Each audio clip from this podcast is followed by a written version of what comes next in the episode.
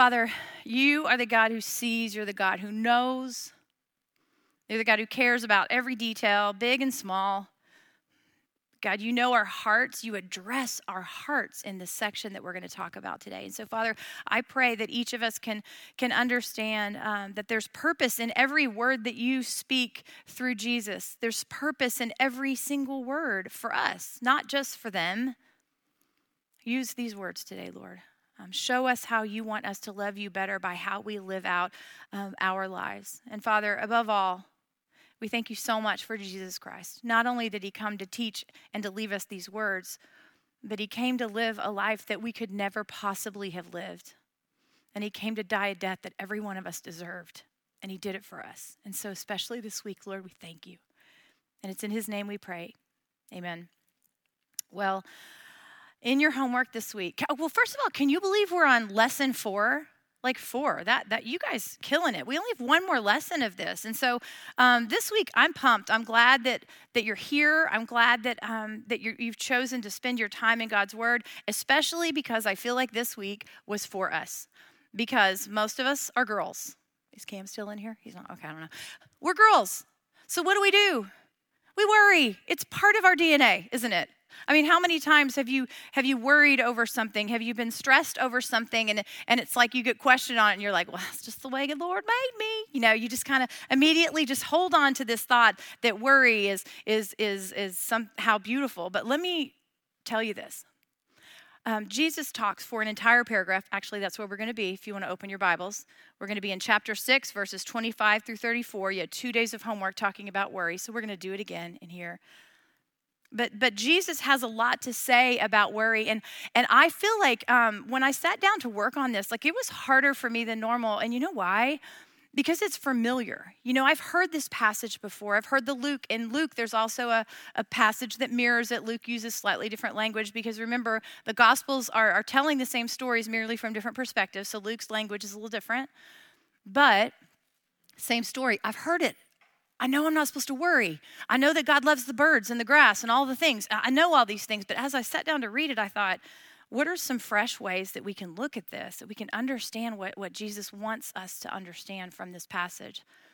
Well, it seems only right that we start out defining the word worry.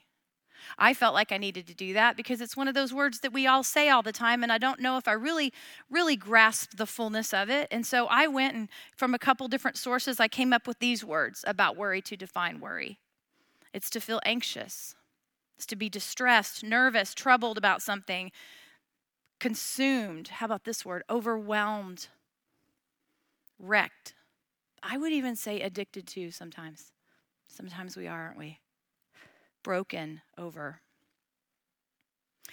Worry, we all understand it. If you read the lesson this week, the first part of it, I talked about a really difficult situation that happened in my life a few years ago when my son had a wreck. And, and I wouldn't consider myself like a worrier. Like, I don't, I don't feel like that's my thing. But, you know, in that situation, in that moment, in that temporal time, I, I was overcome with it. Have you been there? You know, even if you're not a worrier, have you experienced things that just seem to just bowl you over, you know? Before we get into it, I want to ask you to do something. I want to ask you to get your paper out, and, and I want you to think about something. And you kind of did this in homework, but we're going to do it a little differently right now. But I feel like we are all um, experiencing places in our lives, right, where we are overcome with worry I don't know if it's a person, a situation, it's a question. Maybe it's an unanswered why. Maybe it's a fear of something in the future. Maybe it's a current struggle, a problem to solve. Shoot, it could be a, a to do list item that's worrying you right now. Two things I want you to think about right now as you are sitting here listening to this. What are two things that are most prevalent in your mind that you are worried about? Write them down. They can be huge or they can be small. But whatever they are, they're having an effect on you right in this moment when you're sitting here. What are those things? Two things.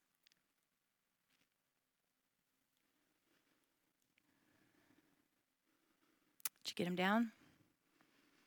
Comes easy, doesn't it? Well, when you're thinking about those things, now I want you to write down a couple other words, okay? The words I want you to write down now are the words that describe the feelings, honest feelings you have about those worries. Write them down. Just jot them down. They could just be a couple words, you know. It's nobody's going to look at it. It's just you and the Lord, okay?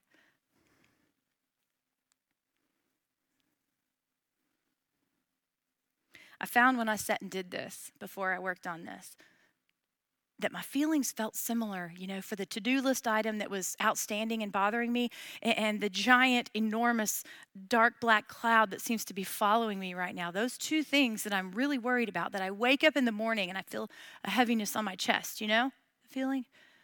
Those two things were kind of doing the same thing in my life. Like they were both consuming me, they were both overwhelming me, they were both making me sad, they were both making me insecure, they were both making me doubtful, they were both making me want to isolate. They were both doing the same thing.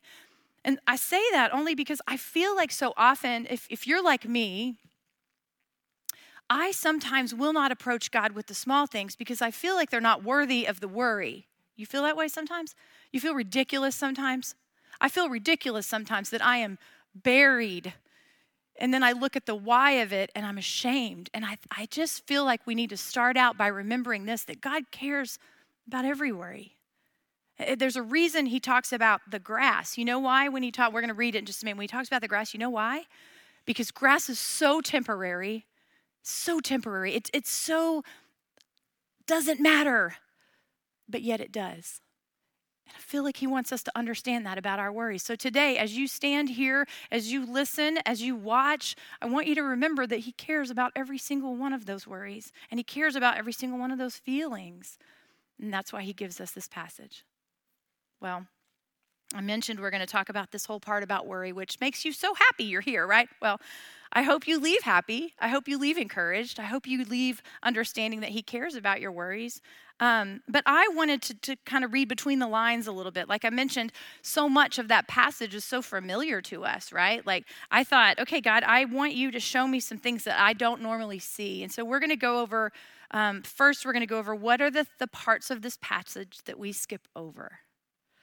There's like three things that I feel like I read right past because I didn't even want to deal with, and we're going to go there. Three things that we're going to talk about that we skip over. We're going to talk about what Jesus actually does not say in this passage because I feel like that's important too.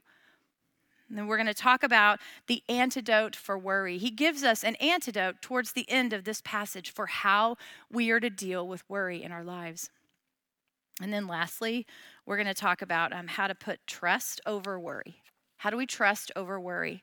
Um, I read a quote recently in one of the commentaries I read that said this, and I thought this was just this was the, the premise for everything. It was that, that there are two things that are incompatible, and that's trust and worry. They're incompatible. Think about that for just a second. Like I think I think of myself and the way I live my life and the way I'm managing the things that worry me like carrying in bags of groceries, right?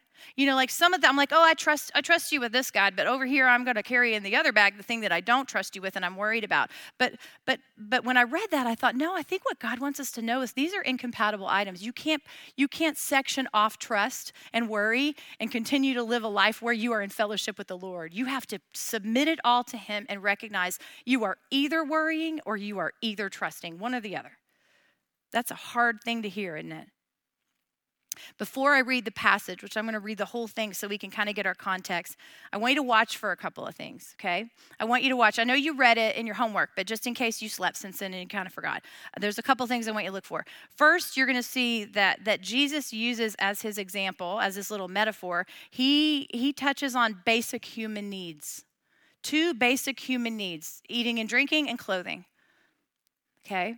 What we need for nourishment and what we need for for clothing for care right? Two basic human needs. I think he does that because he knows no matter where you are what you wear what you eat how you live you will understand that. Isn't he cool like that? So that's the first thing i want you to look for. And we also remember this that there's going to be three commands of do not worry. Three times he will command it. And notice I didn't say three times he says it because he doesn't just say it, guys. He commands it. A little side note, you know what that tells me? If Jesus commands us to do something, it means we are capable of doing it. We don't have to say, I was just born this way, bless my heart, right? We can't, we can't use that excuse here because Jesus says do it. That means we can do it. Amen. The other thing I want you to look for, there's five questions that Jesus is going to ask that are basically going to show how wrong worry is. Okay? Five questions. Also, just a little piece of information. That word worry in the Greek, it's spelled like this M E R I M N A O. Merimneo. That's the Greek. And you know what's interesting? When you look up the definition of the word worry, it didn't quite shake out the way I thought it would, okay? The, what that word means, the Greek word merimneo, it means this drawn in two different directions. It means distracted or divided I think about uh, you know if you if you ever look at Blue Letter Bible, which you know I push that all the time as a tool that you can use when you study because it is fantastic. I went and looked this word up. You know where else this particular Greek word um, is used in the Bible? One story that that stuck out to me. It's in Luke 10 verses 40 through 41. And if you don't have the book of Luke memorized, like I do, I'm just kidding, I don't. Um, it's the story of Mary and Martha. Anyone familiar with that one? Mary sits at the feet of Jesus, listens to every word, takes it all in. What does Martha do? Martha, Martha, you're worried about too many things. That word is used there. Martha is busy and worried and not focused on what Jesus wants her to know. That's the word that we see here. So, a couple of things to watch for. So, I'm going to read the whole thing, okay? And you can follow along or you can just listen, but I want you to hear it and I want you to ask God, just show me some things that you want me to understand about the worry that you wrote down in the very beginning of our time together. Those feelings and emotions that you're feeling that are connected to your worry, okay? So think specifically about your situation in this moment while you listen, okay? Chapter 6, verse 25, Jesus says, Therefore, I tell you, do not worry about your life what you will eat or drink or, what, or about your body or what you will wear is not more is not life more than food and the body more than clothes? Look all the birds of the air they do not sow or reap or store away in barns and yet your heavenly father feeds them. Are you not much more valuable than them? Can any one of you by worrying add a single hour to your life and why do you worry about clothes? See the flowers of the field grow? They do not labor or spin. Yet I tell you that not even Solomon in all of his splendor was dressed like one of these. And if that is how God clothes the grass of the field, which is here today and tomorrow is thrown into the fire, will he not much more clothe you, you of little faith? So, do not worry saying, What shall we eat? What shall we drink? What shall we wear? For the pagans run after all of these things, and your heavenly Father knows that you need them. But seek first the kingdom and his righteousness, and all these things will be given to you as well. Therefore, do not worry about tomorrow, for tomorrow will worry about itself. Each day has enough trouble of its own. Familiar, right? I don't know if you've studied the Bible much, but odds are good that you've probably heard some of these words in some form or fashion, right, over the over your lifetime. Well, what are some things we hear this? What are some things that we skip over? What are some things that we skip over? Um, look at verse 27. Verse 27 says this Can any one of you, by worrying, add a single hour to your life? Jesus is telling us here, hey, sweet friend, you can't fix this by worrying. You can't make it better by worrying. You can't go to sleep at night toiling and stressing and worrying and being scared, and somehow something happens that fixes the problem. That's the first thing we don't really notice. We skip over. The second thing we skip over often is Jesus telling us this. He puts his finger on why we need to hear the whole thing. Ready? Verse 30, he says this. Basically, he says this. I love y'all. Um, worry is a sin. Worry is a sin. Worry is a lack of faith. That's what Jesus says. Jesus' words, not mine. Worry is not cute. It's not humble. Uh, it's not caring. It's not hopeful. It's not helpful. Here's what I thought. When I was thinking through this, I thought this is hard to say. And in fact, even on my paper, I marked out the word sin and then I put it back because I was like, I don't even like to hear that. Like, that sounded yucky. But here's what I would challenge you. If you're concerned about this and you're like, yeah, but this is just my tendency, again, Jesus tells us not to worry. That means we are capable, okay? But what I think about this particular section is this we we try to dignify worry, don't we? I mean, I, I believe that we call it concern or burden, or it's just my cross to bear, right? We, we get pious and we try to make worry somehow something that's uplifting and helpful. And Jesus is calling us on it, saying that that is not helpful in any way. And that is not what I called you to be. Christ said to his disciples that they had little faith in verse 30. He says that to us. Think about this for a minute. We believe that God gave us Jesus for eternal salvation, right? We believe that but not for daily provision. We don't trust Him for daily provision. We trust Him for our salvation. We don't trust Him for our daily provision. I read this uh, quote that a preacher once said this, and I thought this, as painful as this is, it's what we need to hear today that worry is sin because it denies the wisdom of God. It says that He doesn't know what He's doing, it denies the love of God. It says that He doesn't care and it denies the power of God, it says that He isn't able to deliver me from whatever is causing me to worry. You see, when we worry, we're basically flying in the face of our Lord and Savior and saying, you know what? Your plan's not enough. I don't trust you. I'm just going to handle this myself. That's worry the other thing that, um, that I think we skip over because that, that's hard to hear, right? It's hard to hear from Jesus' own mouth. We skip over the part in verse 32 where we understand that he knows. Your heavenly Father knows you need them. I needed to hear that this week. Did you? He knows your needs, He knows them. He, he's, he didn't miss something, you know. He knows what I need, whether or not I trust Him or not. He knows what I need. I think about this week. Um, this week has been, it's been a hard week. It's probably been a hard week for you too. Um, there's been some things to worry about. There's been some things to have to wrestle a little bit with this passage on. But yet, I get to that verse and I think, but you know, God, like you know. You know, it goes back to that, that scripture about how when you don't have words to pray, right, that the Holy Spirit groans for you. He's been groaning for me this week. What about you? But do you trust him in that? Do you trust that he knows and that he's groaning for you and that he's sitting you down and saying, I got this? Well, we skip those things. Do you agree? Did, did you see those things? I didn't see them on my first pass um, because I think sometimes I ignore those things. I'm guilty of skipping over Jesus' words on worry. I hope you are not.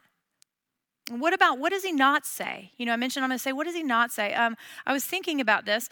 Um, I feel like I say this a lot, and then I'm reminded, well, I obviously need to hear it a lot because I'm not getting it. But there's something, there's two things I saw that he does not say here that I think we need to hear. The first is that he does not say this there's nothing to worry about. He does not say that there's nothing to worry about. Instead of debating whether something is worry worthy, I need to shift my focus, you know?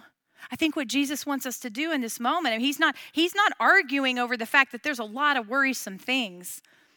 I know this because I see parts of your faces. I know this. That there are some things that you wrote down on that first part of this that are big things, heavy things. And he knows that too. And he's not saying they're not worry worthy. What he's saying instead is let's shift the focus. Let me give you a couple verses in the Bible. That these were just a couple, okay? Like there's a whole bunch of them. It's a big book. Trust me on this one. But here's a few that came to me that I wanted to share with you. 1 Peter 5 7, jot that down. You know what it says? Those are Paul's words. And Paul said this cast all your anxieties on him.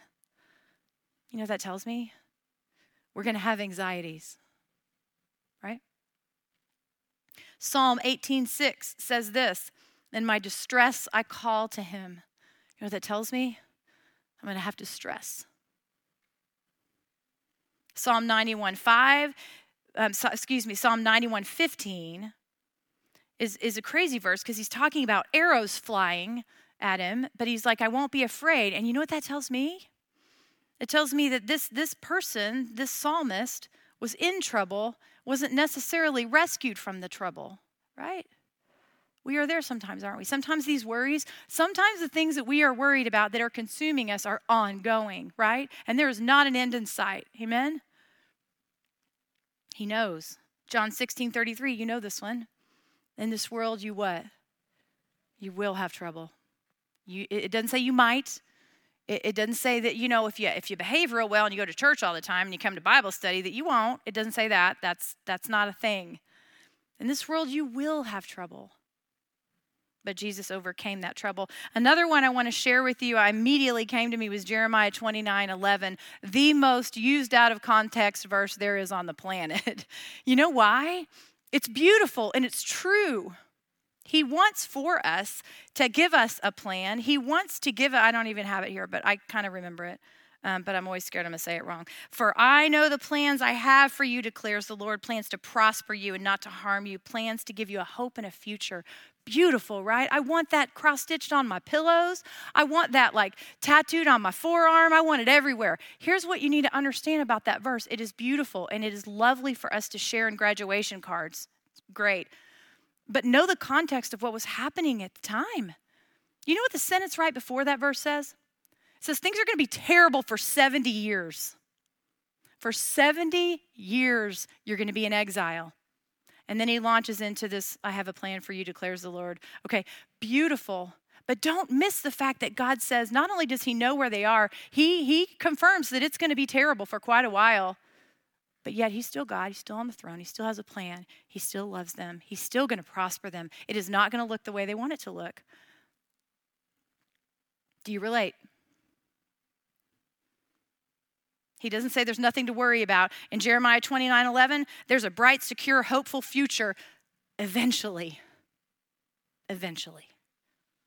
I don't know if you're in that one. I don't know if you're in that verse. Sometimes I feel like I am in that verse. I feel like I am in exile and I feel like there is no end in sight. And then I remember what Jesus didn't say.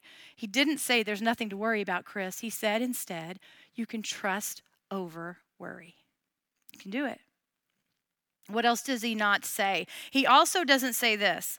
He doesn't say that you should not join him in caring and having concern and trying to take action, okay?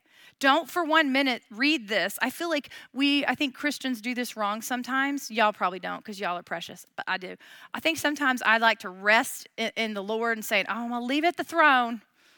And then just do nothing. I mean, I don't think he wants me to do nothing.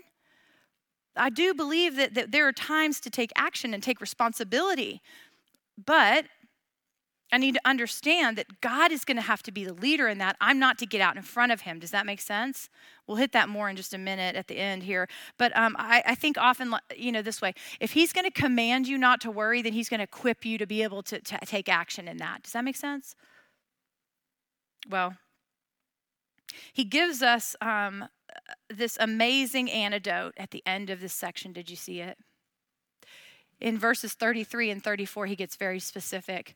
Um, I'm going to reread them so you kind of remember what it says. Verse 33 says this But seek first the kingdom and his righteousness, and all these things will be given to you as well. Therefore, do not worry about tomorrow, for tomorrow will worry about itself. Each day has enough trouble of its own. Two things we see here. First, in verse 33, is that we are to seek first the eternal, we are to seek God first. Dr. Tony Evans calls this verse the centerpiece of the Sermon on the Mount. You see, he says that if we get this right, everything else falls into place. What, who are you seeking first? I, th- I think that's a good litmus test for us, right? Like to say, oh, I always seek the Lord first. He's my Lord and Savior, Jesus Christ, right? Okay, well, let me ask you this. When, when, when everything is falling apart, when you are on your face worrying, praying, all the things, who do you go to first? First. I don't mean second. I don't mean down the list. I mean first. Where or who do you trust? I, I uh, something cool happened last night when we were teaching in here. Um, my friend surprised me and came. And it was funny because I had her name written here because um, seek first the kingdom of God. Seek first the kingdom of God. You know what? I don't do that all the time, but you know what I do sometimes? And I think God is so cool that He, does this for me is that sometimes when things are really bad and I'm really wrecked and I, I, just don't even think to go to Him first, I'm being honest. Sometimes I go to my people. Do you go to your people sometimes first? Here's the key have people that point you back to Him. Because my friend that came last night, I had a thing that I was dealing with, and she's my first person I call.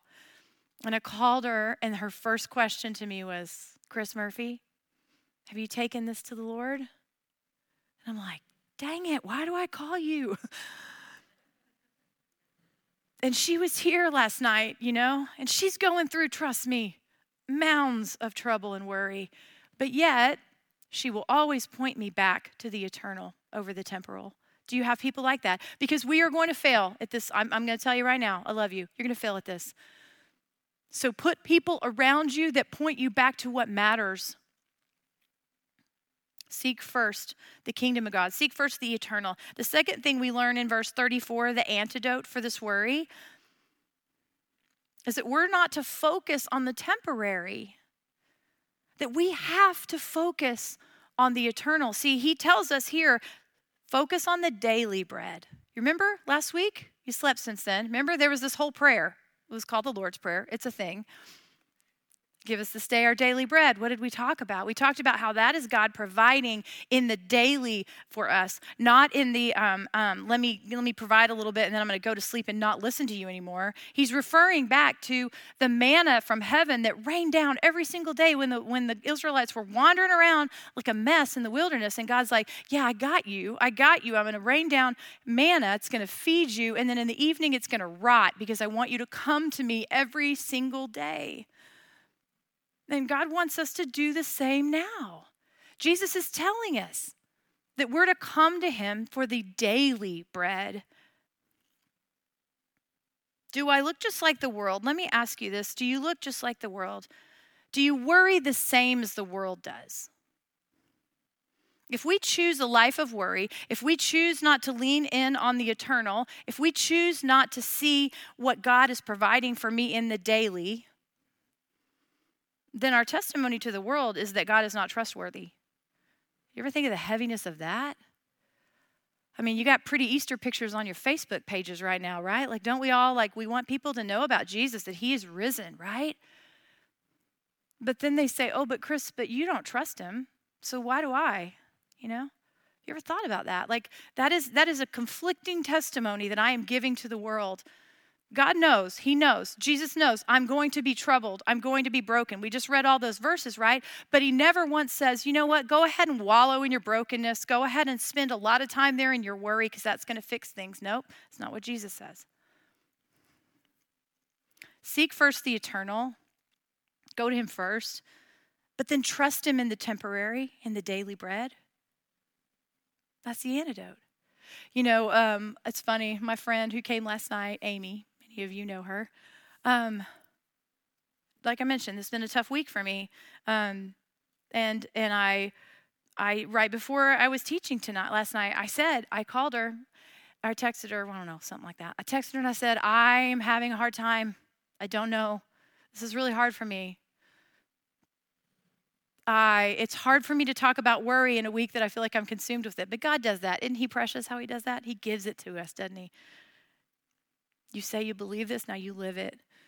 And so I want to tell you this like daily bread. For me this week, this is what daily bread was. It was me reaching out to my friend and telling her I was struggling and I was worried and I was having a hard time. And you know what she did? She um, she Marco Poloed me back. Also, my second favorite app behind Timehop. Okay, you're welcome. Um, she Marco Poloed me back, and you know what she did? She just prayed over me. And I wrote down some of the words she said because, see, if you know my friend Amy, you know that she is going through a monumental battle right now. And she is in the, the, the some dark places with that battle um, with cancer. She's the bravest, most faithful person I've ever met. And so, in the midst of my little worry about coming to talk to y'all, my people, my friends, she prays this Thank you, God, for being mighty. Thank you, God, for being an incredible, awesome God. You make no mistakes and you care about every worry Chris has. Amen. That's my daily bread.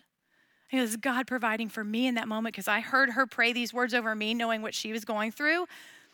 And I thought, okay, let's do it, right? That's who our God is. He cares about our daily needs. He cares about your daily needs. He's got Amy's Marco Polo in you in different ways in your life. Do you see it? Do you see that that is Him?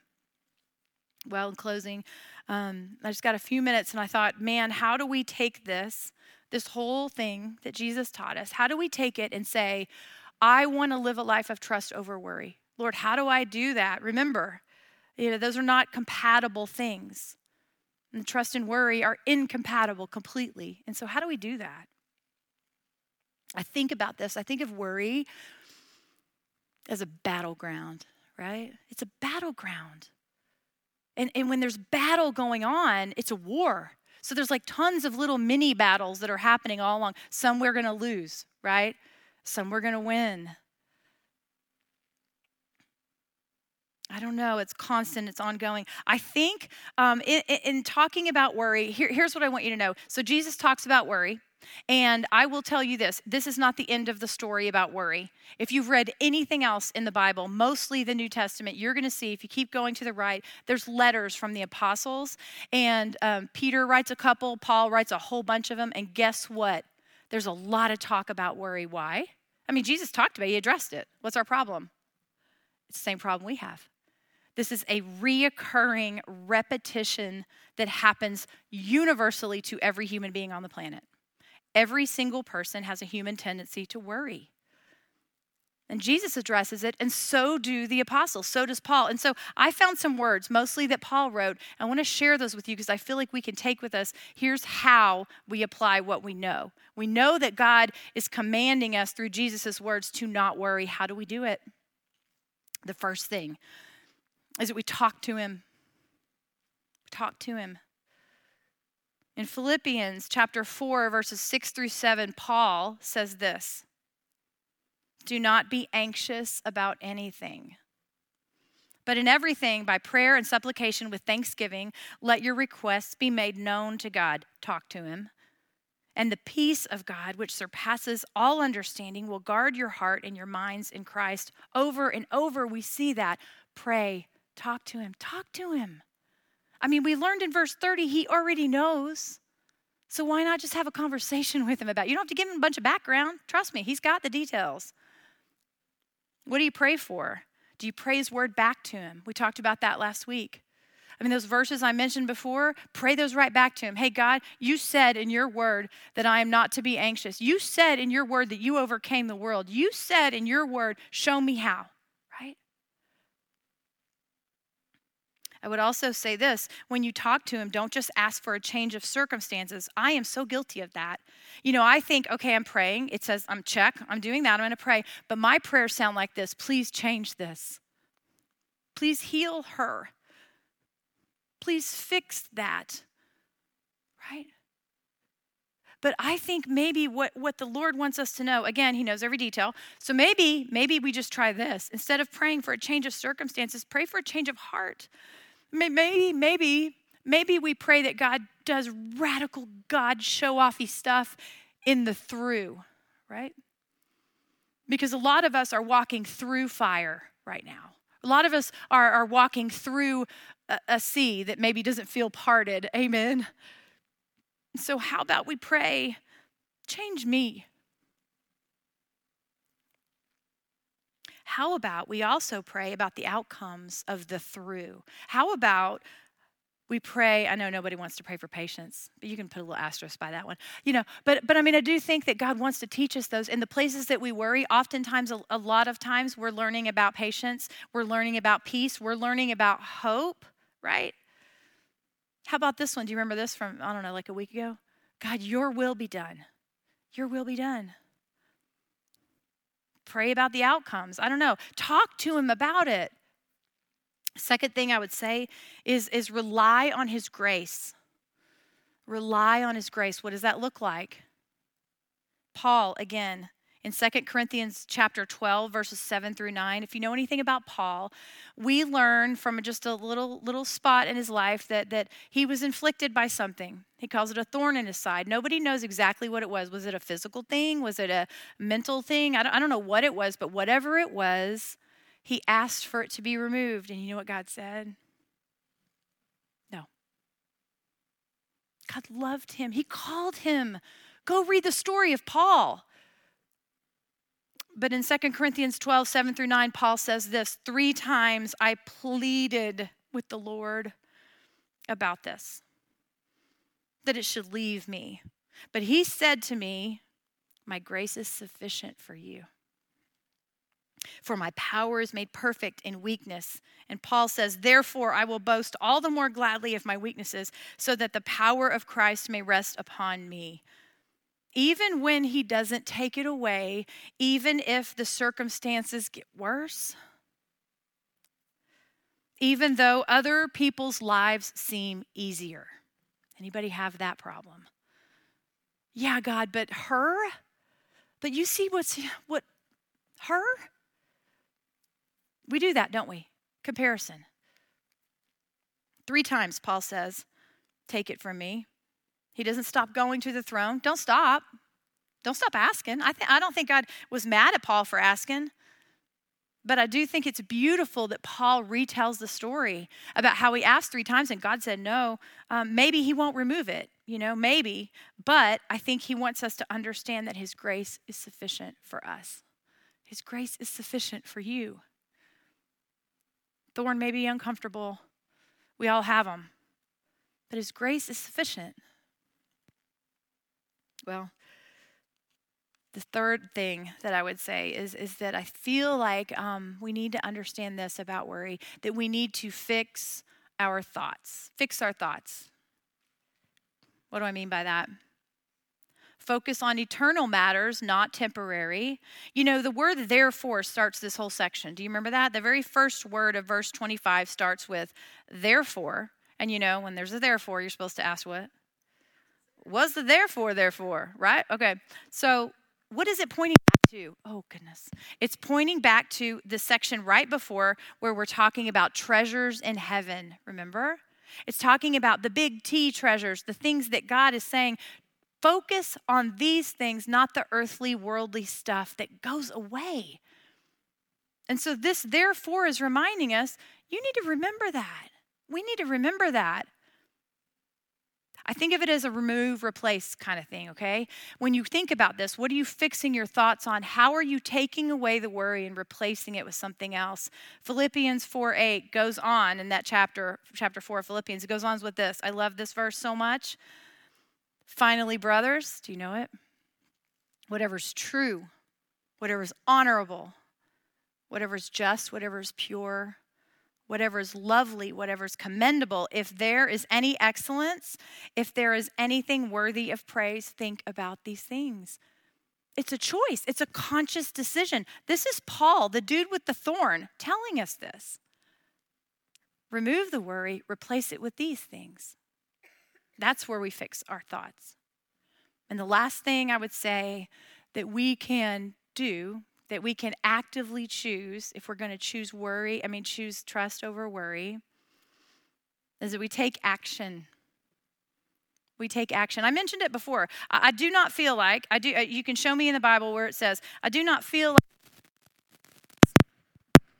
Please work. Is it working? Okay, we're good. I'm going to not move. I do not believe, we're almost done. We are finish line in sight. I do not believe that God does not expect things from us, okay? And I think it's important for us to remember that.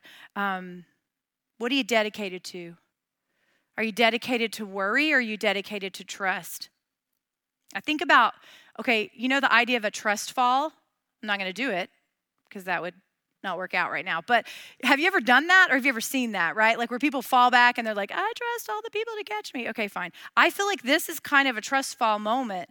Um, in Philippians 4, verse 9, which is the end of this little passage of Paul, Paul says this, what excuse me, what you have learned and received and heard and seen in me, practice these things. And the God of peace will be with you. You see, Paul knew that his life was being watched, was being seen, and he was going to take action in the step of trust, not in the step of worry. What are you doing?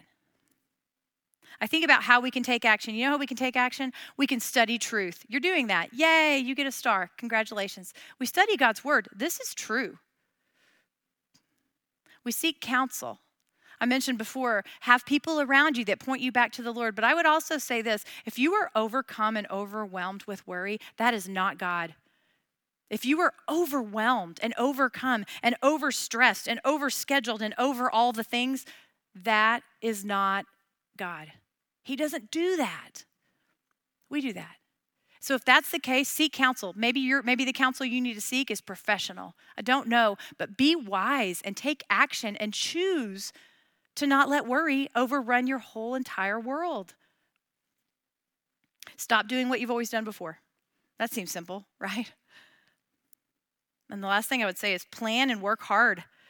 But I would say, I would say this do not get ahead of God and do not remove him from your plan. I'm guilty of that. I see that as all right, I'm going to go, I'm going to do, I'm going to all these things. Well, I would say make sure that God is always taking priority over every action you feel led to take.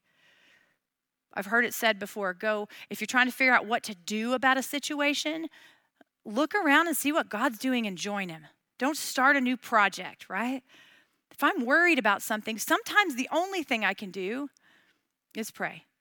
Sometimes the only thing I can do is to read scripture. I don't know, but sometimes there is action to be taken, but I think we have to follow and be very careful that we don't get ahead of God. Worry does not have the last word here, guys. Jesus wants us to know that. It's an entire section in the most important speech he's ever given on earth and it's because we need it. Think about the worries and the feelings you wrote down at the beginning. You know, I wish I could say that uh, tomorrow they're all going to be gone, but we know, just like he says he's there to, to remove the worry that comes every day, he doesn't say that it doesn't come, comes. It's a battleground. Will you pray? Will you rely on his grace? Will you fix your thoughts? Will you take action? That's what he's calling us to do. I'm going to pray for us, okay? Father, you knew how this week was going to look. You knew every detail of every one of our lives. And we love you for that. We love that you are in it with us. God, forgive us when we don't acknowledge it. Forgive us when we pretend like you're not. God, forgive us when we try to solve the problems when you're just saying, Come to me. Forgive us when we, we wallow in our worry because we feel like somehow that's some pious, precious little thing we're doing. And, and, all we're doing is, is denying the truth that you are trustworthy. And we're telling the world not to trust you, God. Forgive us for that. Lord, show us how to overcome uh, this, this, this epidemic of worry. The world wants us to worry. Lord, you want us to trust. I pray that each of us can focus on the eternal as we walk out of here and, and choose to, to know that you are providing daily bread in the temporal. You love us that much. You love us so much that you told us this. Thank you that you take care of us. We love you, Lord, and we thank you. And it's in your Son's name that we pray. Amen.